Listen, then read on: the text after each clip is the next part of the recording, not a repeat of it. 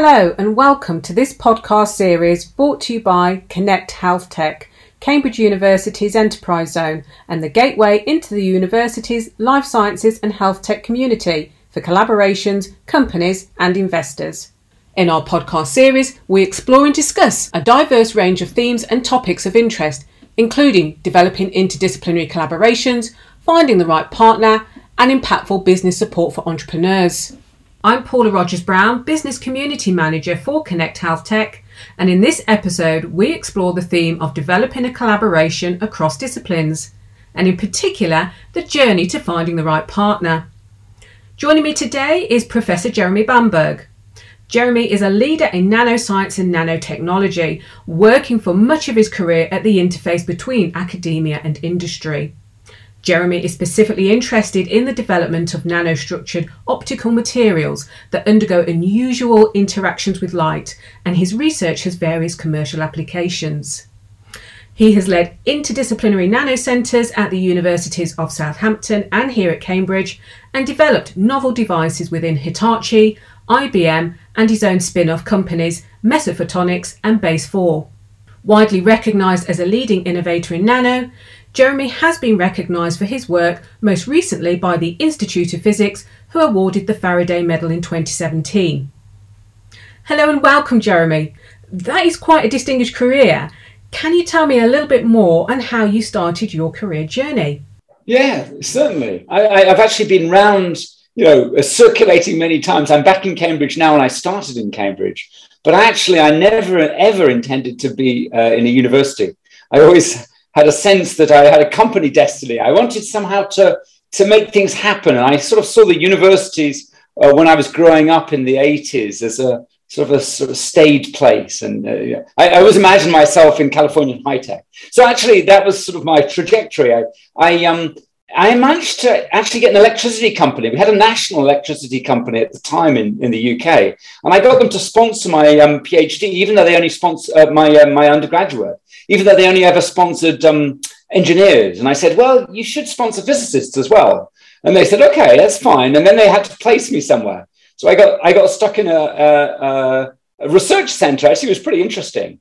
Um, trying to understand how we make electricity cheaper when, and get people to, to change their, their use of it. So, so they tried really, really hard to get me to come and work for them afterwards. Uh, so I really nearly went into nuclear power uh, which, ha- which has lots of issues and problems. It was really interesting. They did a good job, but I decided I would then do a PhD. And so I actually went to the other place. I went to Oxford, mainly because I started working on lasers, and they're really pretty. I, I mean, I really just like looking at them. I actually, at the time, was making lasers um, make really, really short pulses of light so that you could actually watch things happening, watch electrons moving. And it was very visual for me. And that was actually quite important in my um, research. I needed to feel of just you know it was aesthetic as well.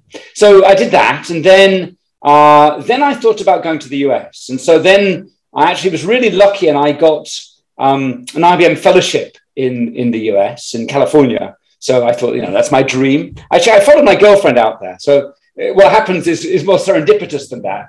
Um, I was I was all set to work out there, and then she got a job there first. And so I was like, oh, well, I guess I have to come now. So I, I, basically took something. And then that was a really good experience for me. I mean, both, both the interaction with IBM, I was in across the university and IBM, and I got a sense of that environment, very high tech research environment, um, but also California, where, you know, the attitude is just do it. And, and also there's a sense of empowerment and encouragement, which I thought was really wonderful. So, so I like that hugely. And um, at the time, I also had a, a, research fellowship back in Oxford, a junior research fellowship. So at some point, they said, "Well, are you actually ever going to come back?" And and so I decided, okay, well, let me just see if I could ever live back in the UK. I actually missed the one thing I really missed was drizzle. It's an underrated weather condition, I would say. um, I, I grew up in the north of England, and uh, you know it's part of the moorland and uh, the it doesn't exist in california. So basically you get 10 days of drench and that's it. And there's no real season. And it's really beautiful. It's very nice but you know the sun dropping into the ocean every day you can get a bit bored with it. So um, i came back to the uk to, and then i came back to this fellowship. And within a week i decided that was the wrong decision. Um, so, I mean, hopefully this gives a sense of the serendipity of a, of a career. So I think the reason was um, the college I happened to be at, that the head of it, when I was interested in where I'd been, and he said, tell me, what's it like in the real world? And it was only then I realized that he, I mean, he was a very eminent lawyer. He'd spent all his time in that college. I mean, he was an undergraduate there and a graduate student and then a postgraduate, and then he was a research fellow and then a fellow, and, and he never left. And it just, it just was the exact opposite of what California had been for me. And I just found that I really had to leave that environment. So then I took a job in industry in Hitachi. And so then I was all set to carry on with that. And I developed quite a long uh, uh, standing interaction with Japan, which I really enjoyed. And then at some stage, some UK universities came and said to me, Well, would you consider coming and working with us? And I said, well, I, I, that was not my plan at all. I was going to go back to the States now and work for Motorola or uh, Xerox or one of these other companies. And I had a position possibly there. And, um, but I went down and, and, actually I went to Southampton and had, there was a very cool person who showed me around there, a professor called Tony Hey, who was sort of between physics and electronics. And he was really into sort of future technology and computing. He worked with, um, uh, uh, a whole variety of different people, but but Richard Feynman, he'd written a book with Richard Feynman, who was one of my heroes, and so um, he persuaded me, in fact, to try and see what a university was like. And I gave myself a five-year plan. Let's just see what happens.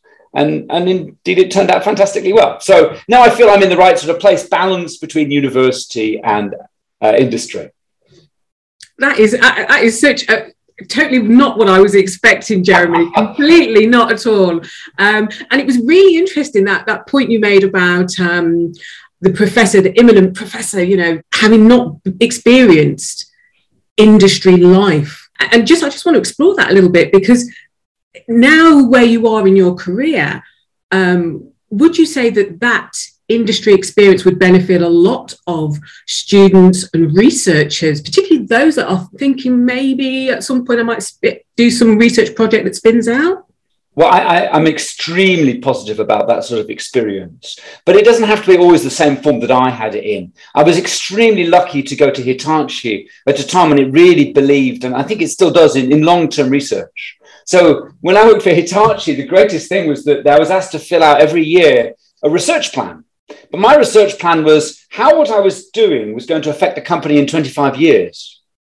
And I never had that length of time scale is something I don't even have in academia, never mind any other industry I've worked in, which is more like three to six months. So I can justify anything over a 25 year time scale. But it was a really good experience because basically I wasn't, I wasn't told what to do. I was just told to do something useful for the company, which is actually much more difficult. It was really hard and but given a lot of freedom. So I really then tried a number of things. I learned to take risks. Now that's a fantastic experience to grow up in research, to just try and do something useful, unconstrained. Um, I think if you're you're younger and you go to a particular company which is telling you to do this, you know, it's got a contract, has to deliver it in three months. That can be a very different sort of experience. It is useful because you get a sense of what's important in industry. And also, I think a sense of deep understanding is not the same thing necessarily as solving a problem.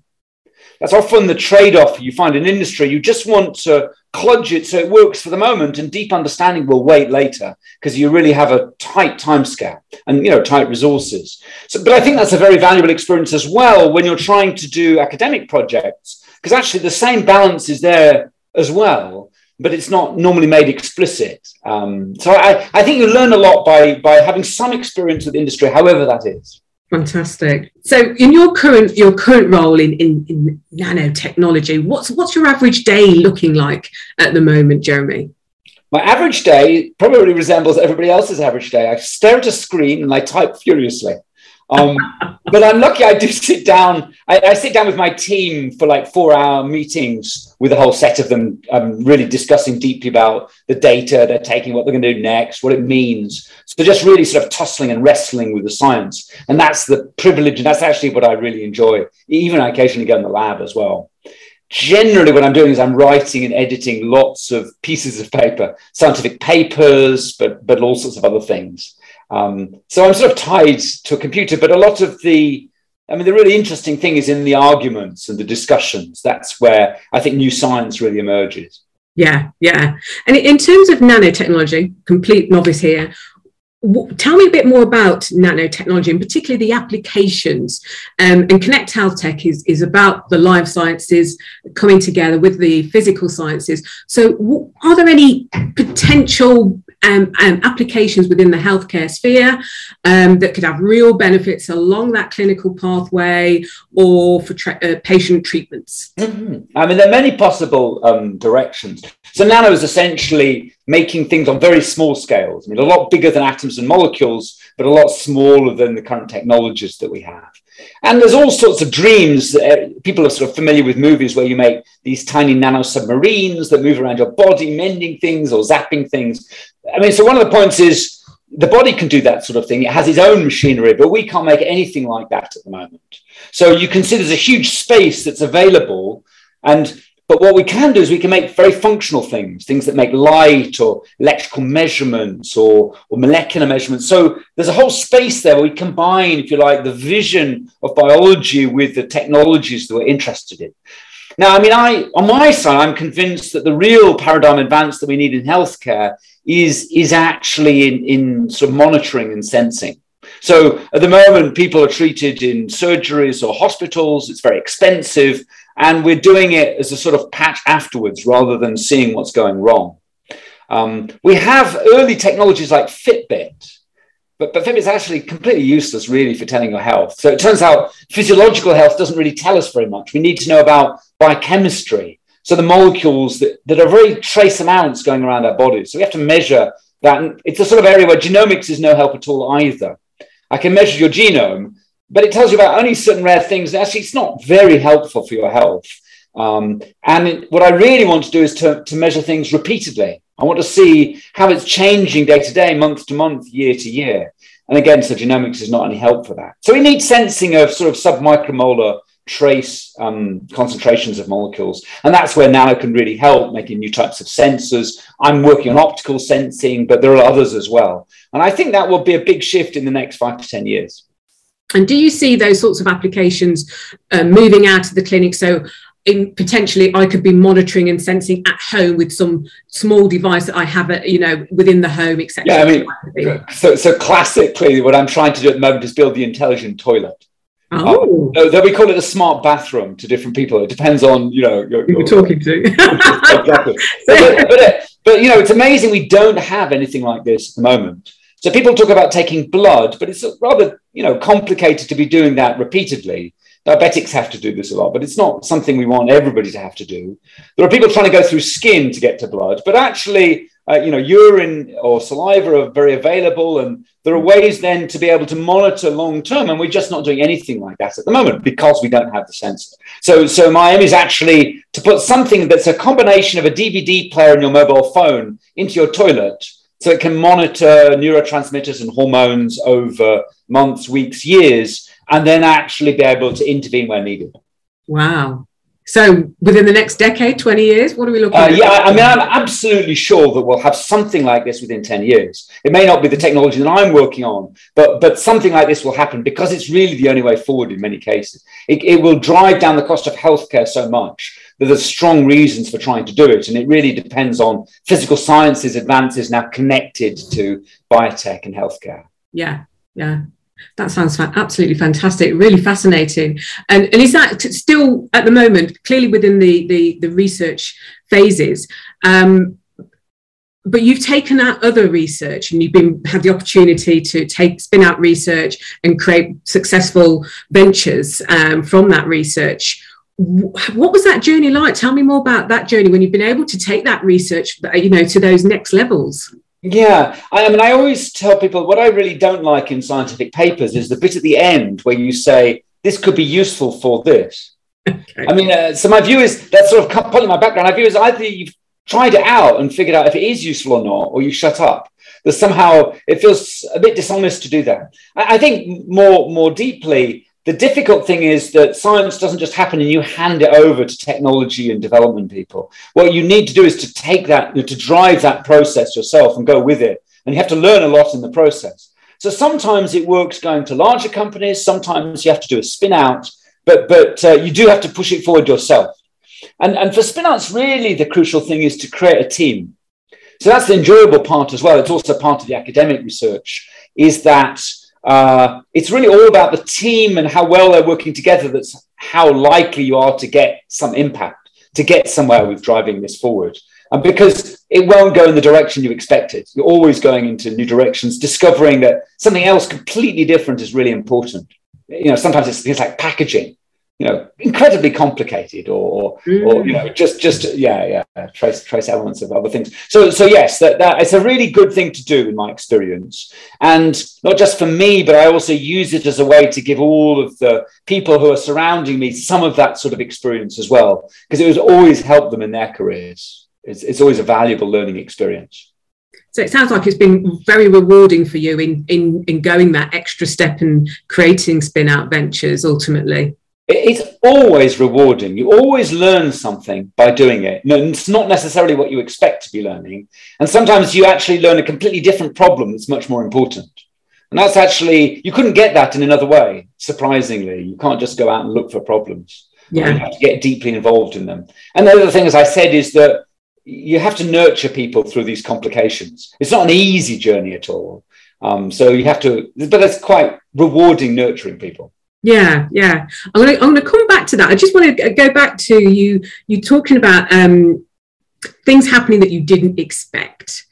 Do you have an example that you could you could share with um, with our listeners um, of you start out doing one thing and, and you know there's just one thing that your your business venture did that you completely didn't expect. So so I was involved in a spin out in the early 2000s which was trying to improve optical communication. So, what's the backbone of the internet and much better ways of doing it and much faster. And uh, the problem was about six months after we founded the company and got all the money, the, the dot com crash happened. So, nobody was interested in buying what we were going to be making. So, that, that induces what's called a pivot, which is you desperately look around for what else can we do with this technology? Now, what I'm normally interested in is very early stage technologies that have the potential to be really disruptive. So I'm normally involved in something which always has different possibilities. And the main difficulty is trying to select what's the first thing you're going to try and do.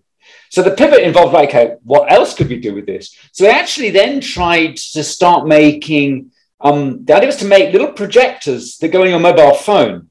So it has a little red, green, blue laser, and it uses the same waveguide technology we've been developing. And so I learned about completely different things than I'd ever known before waveguides, rare earth systems, and it coupled with my expertise. So it was an interesting journey. And then at the same time, I started also looking at trying to do some biotech with it. And that's actually what got me further into the path that I am at the moment. So this is now like 20 years ago.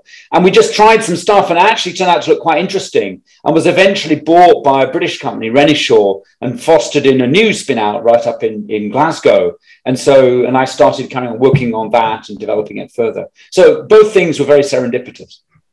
Oh, brilliant. And, in terms of interdisciplinary working, we, we, you, you touched upon that.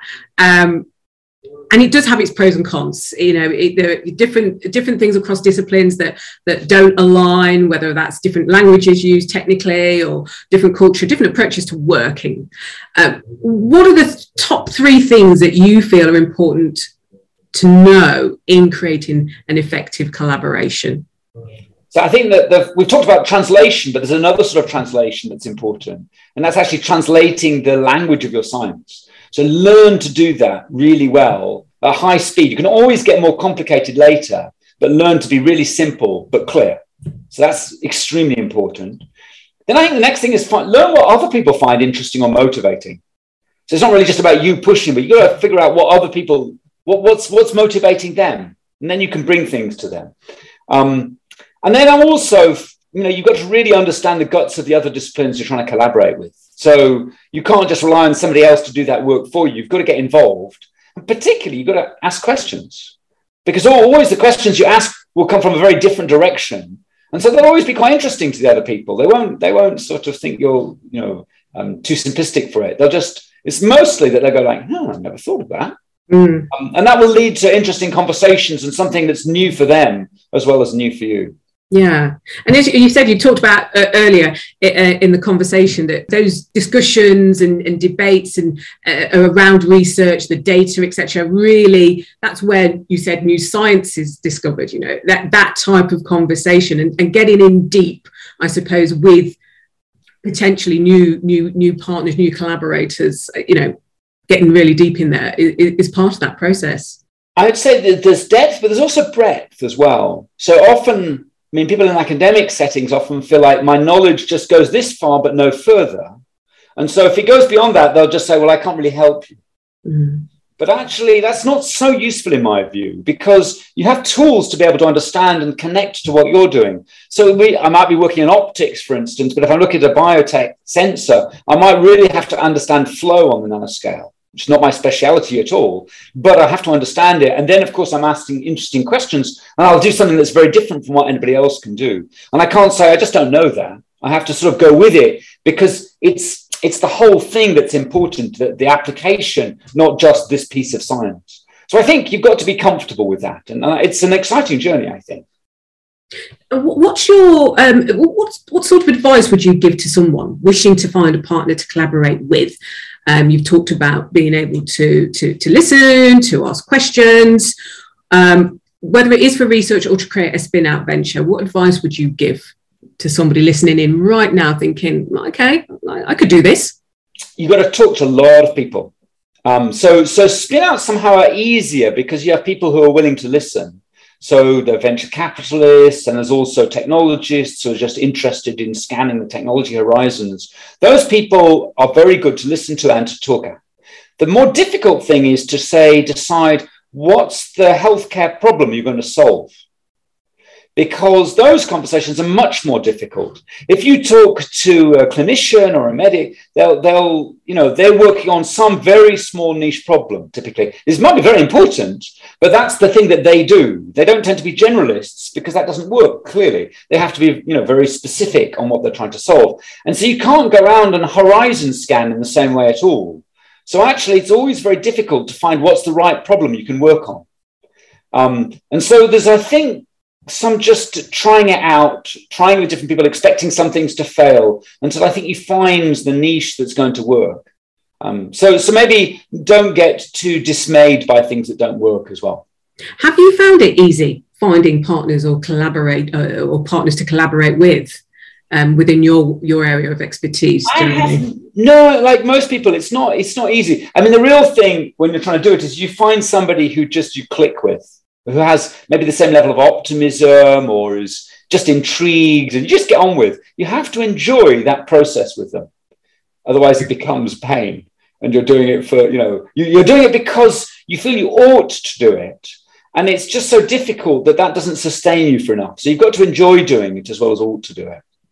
Tell me about funding, because this is a question that crops up a lot with interdisciplinary collaborations is it easy, frustrating? How have you found it mm. in finding funding? When you've got the partner, we need a bit more funding to push this on, this research on. What's it been like? So I normally find it interdisciplinary, interdisciplinary science technology is actually easier to get funding in some ways because the vision can be fuller. You're not niche, you're going broader. So you can expand a vision um, more richly, and I think that communicates itself quite well. And then you have to articulate why you have this particular partner. So I think that side can actually be really helpful. People can see why, why they should fund it. But on the other side, to the biomedical stage, this can be frustrating because we live in a world of silos. So the way things are funded, we have physical sciences funding and we have medical funding. And the physical sciences sort of see this well, is it really fundamental? You know, you're just doing some development. This next bit of funding you need is not to find out anything new, it's just to sort of optimize it a bit, isn't it? Whereas the medical side will say, well, you haven't actually shown this is of any clinical value yet. You haven't actually measured any patients yet. So, how do we know this is of any help? So, we can't fund it yet. So, both sides sort of say, it's sort of interesting, but we can't really fund it yet. And that's this sort of valley. And it's not even a valley of death in this case in terms of industrial translation. It's a sort of um, a funding gap uh, of interests. And that, you know, I try and work to help also the research funders in the UK close that gap. There's certainly aspirations to do that.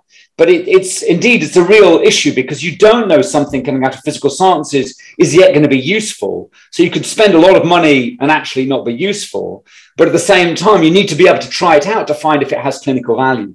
So so this is a you know difficult thing to decide on what to do. So that that's been hard, yeah. Would you say that we need possibly um, more risk taking with with funding in that in that particular gap area, whether that's from um, government funding, universities, etc. You know, do we need to take a few more risks given the pace of which technology does um, and does progress? Yeah, I mean, I'm I'm a strong fan of trying to encourage a creation of demonstrators.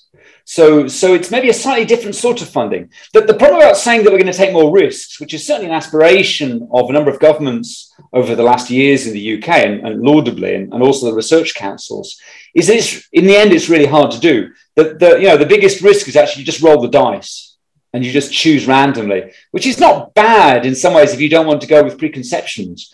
But we also don't like it when we waste a huge amount of money on something that really, you know, other people would say, well, it never would have gone anywhere anyway. So how, how do you balance this? We don't have an enormous amount of funding in the UK compared to other places. So we have to, it's still incredibly valuable. We have to sort of protect that. Getting that right is not, not easy on either side. But I would like to see more funding sort of to take on initial early bits of work and, and, and help people through that. And often it's actually really about funding young researchers, just, just keeping them going a little bit. And we do have some funding sources that come to the university, but but they're always in small, like two, three month chunks. And here we're sort of talking about year long chunks to get something to the next stage where you can then start to apply for funding. You have to get you have to get across that sort of um, marshland of possibility. Bridge the gap there. Mm. What types of things are you researching right now? A range of different things, actually. Um, so I'm doing things like I'm trying to measure uh, a single molecule which is vibrating at room temperature and ambient conditions. So I can actually watch it with light and watch it moving and watch other things interact with it. So we've got to the stage where we can do that. And it, it can do catalysis, for instance. We're watching catalysis single molecule at a time. And then I'm doing other things like I'm watching little sort of swimmers. I'm making little swimmers which move with light.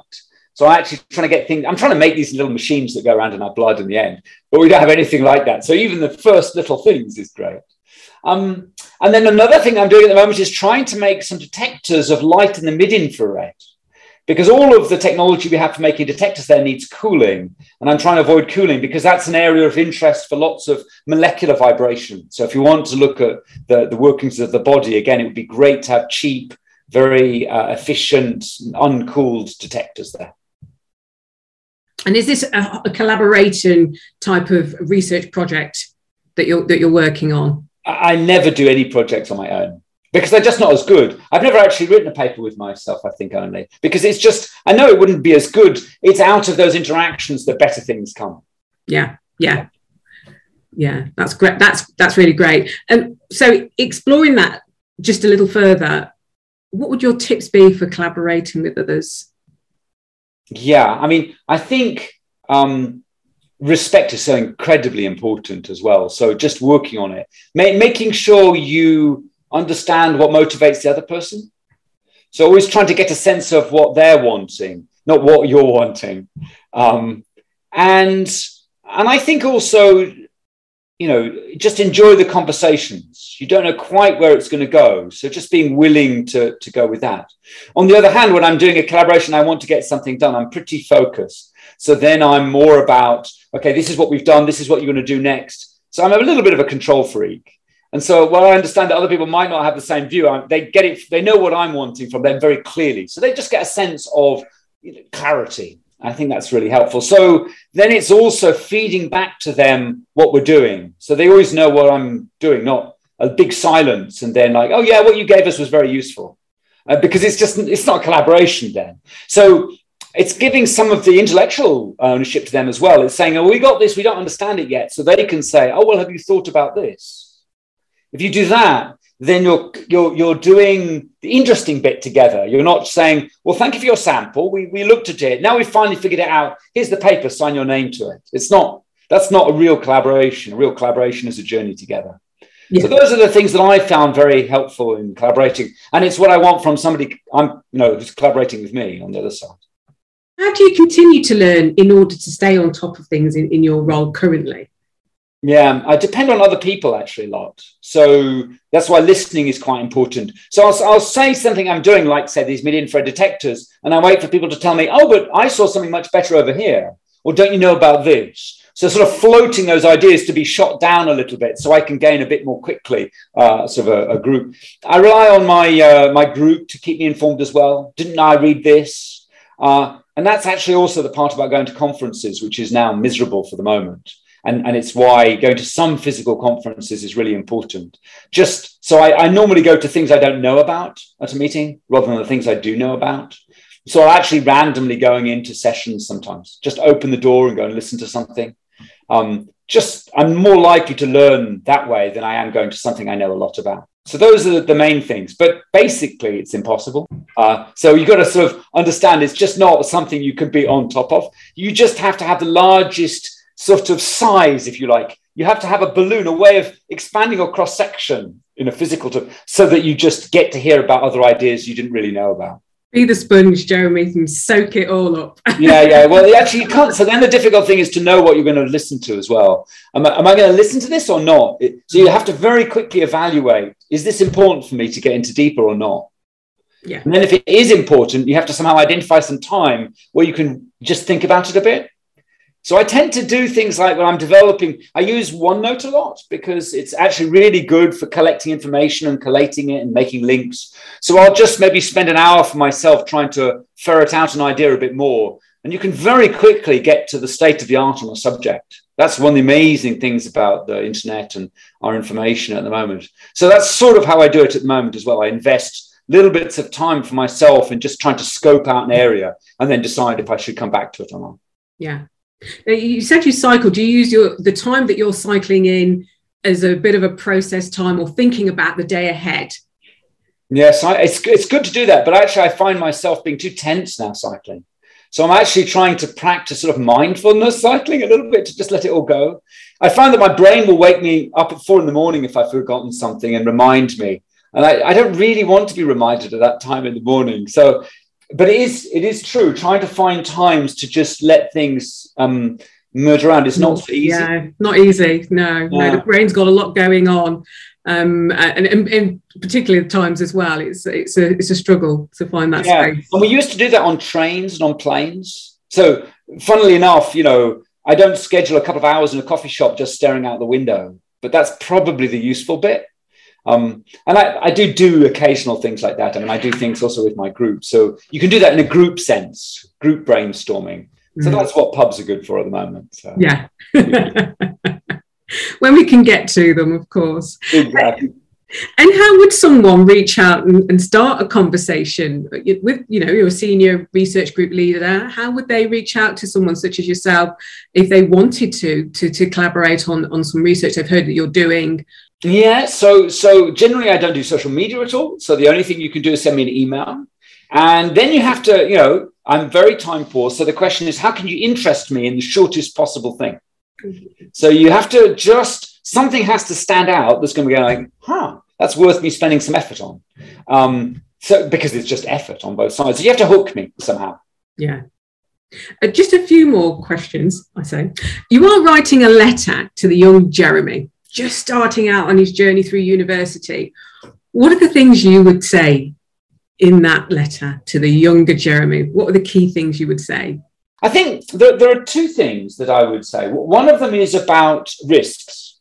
So, so always take risks because they always work, is my experience, which is sort of interesting. Now, you can say that's counterfactual only because I've become successful. Would I say that? And if I'd taken risks that didn't work, I wouldn't be where I am now. But I still think it's true because you never know if they, you know, you, the point point is to take them and then not look back, just make them work. And I, and I keep that sort of positive journey. So that I think is something that I've told myself. Now I, did take risks, but I worried about them a lot. Um, and I just sort of maybe I shouldn't have worried about them so much. And then the other one is that it's important to realize that people are the key. So investing time in people is the is an important thing, and not again worrying about that. Um, yeah. So it's sort of not the signals I got from the research culture that I grew up in, I think both of those were not accentuated. Mm. They're more encouraged now, but that's what I would have said to myself.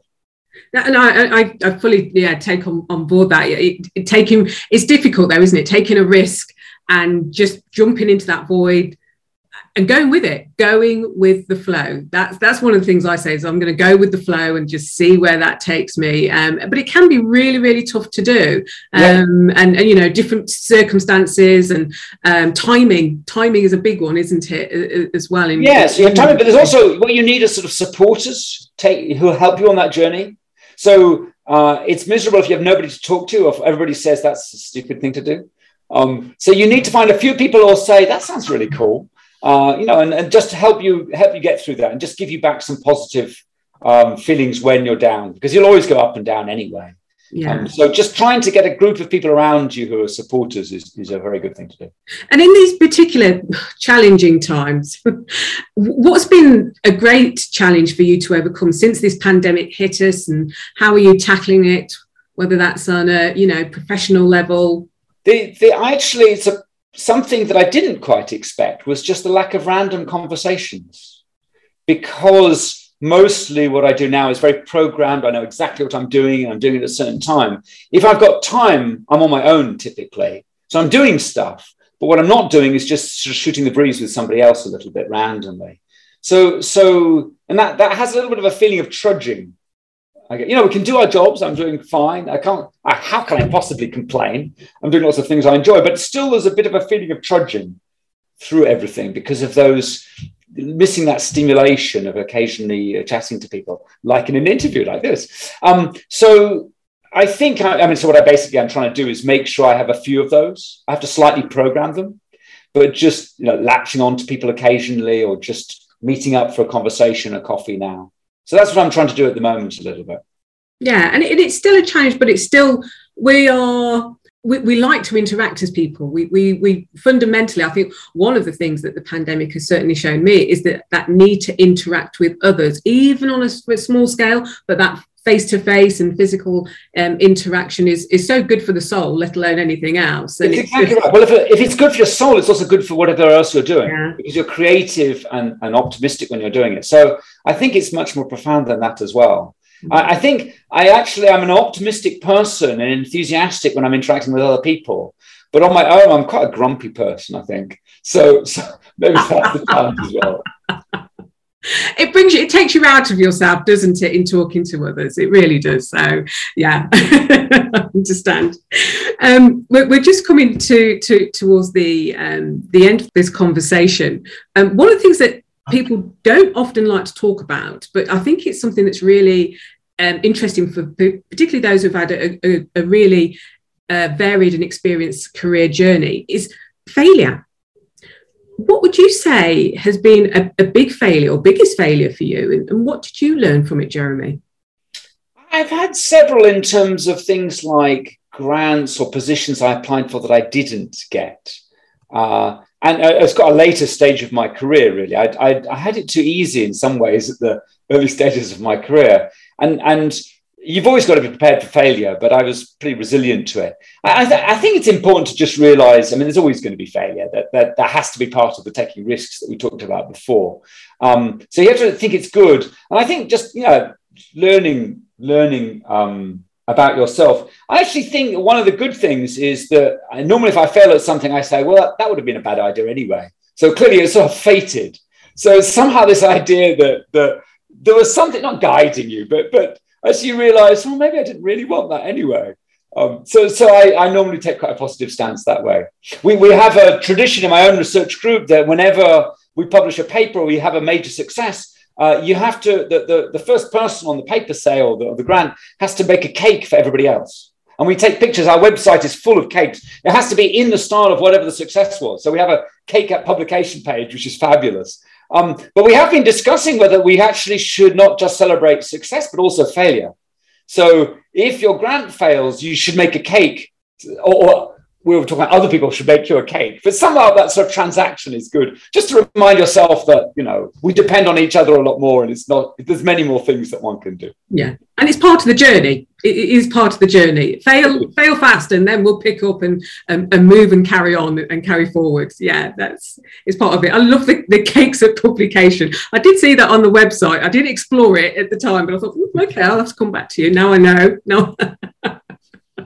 oh, thank you, Jeremy. Just finally, what or who inspires you? There, are a number of people who inspire me. Richard Feynman, I really liked uh, and, and, only heard once actually in, in the flesh, just because of his lucidity and ability to talk to so many different audiences.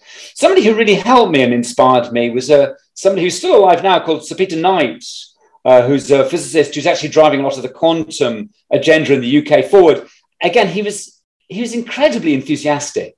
Um, I used to go to the pub with him, and I would inevitably end up gesticulating and spilling his pint of beer all over him. Um, but he was he was always enthusiastic. More generally, people who inspire me are actually gentle people who carry on doing fabulous science at a high level. So there's something we we have a little bit about people who shout and, and you know, they're, they're very much, you know, uh, prima donnas a little bit. Uh, but I also really appreciate the people who are gentle and manage to carry on with everything and just quiet and calm. And that's my role model. That's how I'd like to grow older gracefully, if it's possible. Fantastic. Oh, thank you so much. I have got some quick fire questions. This is outside of the the, the, the realm of the, uh, the, the formal conversation.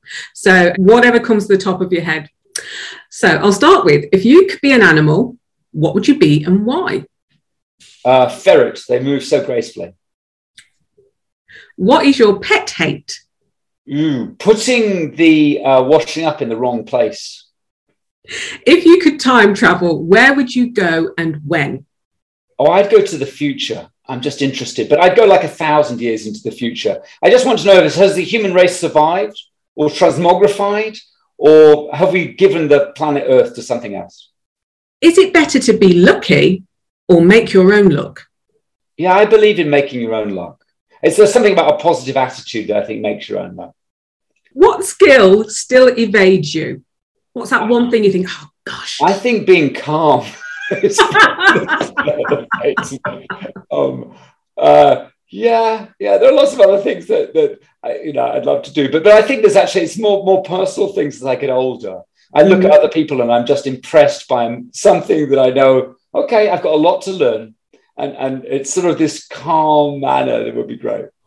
And what's your favorite movie and why? Ah, um, Blade Runner is a fantastic movie. Deep, uh, has drizzle. You know what else could you want? A lot of drizzle, a lot of drizzle in that film.